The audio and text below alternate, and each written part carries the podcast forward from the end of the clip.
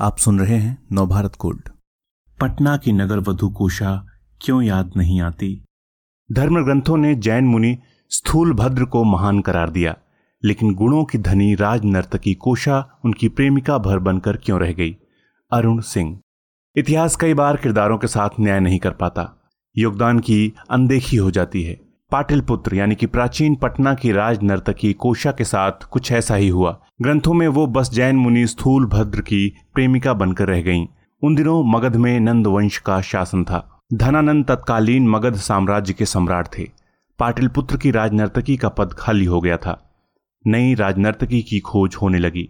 तभी सम्राट धनानंद की नज़र नृत्याचार्य कुमारदेव की प्रिय शिष्या कोशा पर पड़ी। कौमुदी महोत्सव के दिन आए बड़े बड़े मेहमानों के सामने कोशा की परीक्षा ली गई। वो नृत्य साधना की कसौटी पर खरी उतरी। धनानंद ने उसे पाटिल पुत्र की नगर वधु घोषित कर दिया। राज नर्तकी की उस जमाने में बड़ी मर्यादा होती थी। राज्य के बड़े समारोहों में रानी महारानी के बराबर उसके रथ चलते।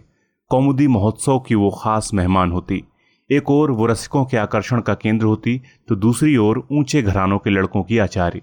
वे सभी विद्वान होती थीं। कोशा कुछ बढ़कर अद्भुत थी। जिस कुशलता से राई की ढेर में गड़ी सुइयों की नोक पर नृत्य करती, उसी प्रवीणता के साथ शिक्षा भी देती। जैन धर्म ग्रंथ कल्पसूत्र में कोशा और स्थूल भद्र की कहानी मिलती है। वहाँ कोशा का नाम रूप कोशा है। परिशिष्ट पूर्व उपदेश माला उपदेश पदे जैसे ग्रंथों में भी कोशा और स्थूल भद्र का ज़िक्र है। इसमें स्थूल भद्र के बारे में तो बहुत कुछ लिखा गया है, लेकिन कोशा पर बहुत कम। फिर भी स्थूल भद्र और राज नर्तक की कोशा की प्रेम कथा सच और प्रामाणिक मानी जाती है। इसे लेकर इतिहास और जैन श्रुतियों में जो कुछ मिलता है, वो कुछ इस तरह है। कोशा पाटिलपुत्र की नगर वधु थी। स्थूलभद्र मगध साम्राज्य के अमात्य शक्टार का बड़ा बेटा। उसके भाई का नाम था श्रीयक कुमार उसकी सात बहनें थीं।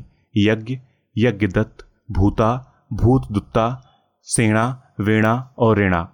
किसी योजना के तहत चाणक्य ने स्थूल भद्र को कोशा से मिलवाया। चाणक्य स्थूलभद्र का मित्र और उसके पिता अमात्य शक्टार के मित्र चणक का बेटा था। स्थूलभद्र बारह साल तक कोशा के साथ उसके घर में रहा। उसी दौरान उसके पिता की मृत्यु हो गई। जैन धर्म ग्रंथों में इस संदर्भ में दो बातें हैं। पहली, मगध सम्राट धनानंद को अमात्य पर राजद्रोह का संदेह हो जाता है। इस संदेह को दूर करने के लिए शक्टार हीरे की अंगूठी चाटकर प्राण त्याग देते हैं। दूसरा, धनानंद के दरबार में बेटे श्रीय कुमार के हाथों शक्टार अपना सिर कटवा लेते हैं, ताकि सम्राट को उनकी निष्ठा का प्रमाण मिले। जैन श्रुतियों के मुताबिक, स्थूलभद्र पिता की आत्महत्या से बेहद परेशान हुआ। कुछ समय के लिए वो सम्राट धनानंद का महामंत्री रहा। फिर सब त्याग, आचार्य मुनि संभूति विजय से दीक्षा लेकर जैन साधक बन गया। बाद में उसके भाई बहन भी इसी राह पर चल पड़े।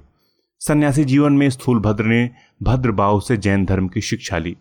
मूल सिद्धांतों से रूबरू हुआ। शिक्षा पूरी होने के बाद मुनि स्थूल भद्र चार महीने के लिए पूर्व प्रेमिका कोशा के पास जाकर ठहरे। ये वक्त उनके लिए बहुत कठिन रहा। उन्हें घोर नियंत्रण रखना था। धर्म ग्रंथों के अनुसार मुनि स्थूल भद्र चार महीनों का समय सभी मुश्किलों, अड़चनों और विपरीत हालात पर जीत हासिल करते हुए बिता देते हैं। यहाँ से उनके निष्कलंक, निर्मल, सात्विक और पवित्र जीवन की सच्ची शुरुआत होती है। आगे चलकर कोशा भी जैन धर्म में दीक्षित होकर साध्वी बन जाती हैं। लेकिन क्या कोशा की सिर्फ़ इतनी ही भूमिका रही, जितनी धर्म ग्रंथों में बताई गई? स्थूल भद्र महान हो गए, कोशा उनकी प्रेमिका भर रही। सोचता हूँ औरतों ने इतिहास लिखा होता तो शायद कोशा की ऐसी उपेक्षा नहीं की जाती। महाकवि बारन के डॉन जुआन की पंक्तियाँ याद आती हैं। पुरुष का प्यार उसकी ज़िंदगी का एक हिस्सा है, लेकिन स्त्री के लिए वो पूरा अस्तित्व हो जाता है। कोशा जिस पल नगर वधु बनी उसका कुछ भी निजी नहीं रह गया। सब सार्वजनिक हो गया। उसकी इच्छाएँ उसकी नहीं रहीं। कोई भी अच्छा मूल चुकाकर उसके पास आ जा सकता था।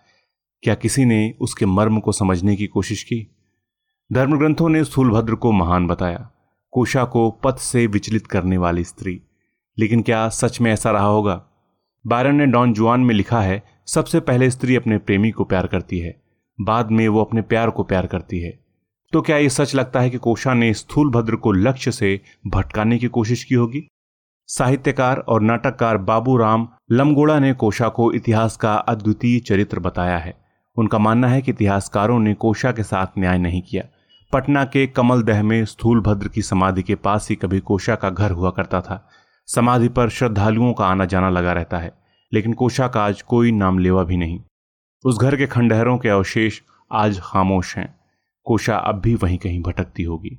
उसे इंतज़ार होगा आचार्य चतुर्सेन और रामवृक्ष बेनीपुरी जैसे रचनाकारों का, जिन्होंने वैशाली की नगर वधु आम्रपाली को अमर बनाया। इस तरह के और दिलचस्प पॉडकास्ट सुनने के लिए विश्व की सर्वश्रेष्ठ Hindi infotainment service Nav Bharat gold पर लॉगिन कीजिए। गोल्ड के पॉडकास्ट का खजाना मिलेगा नव भारत गोल्ड डॉट कॉम पर।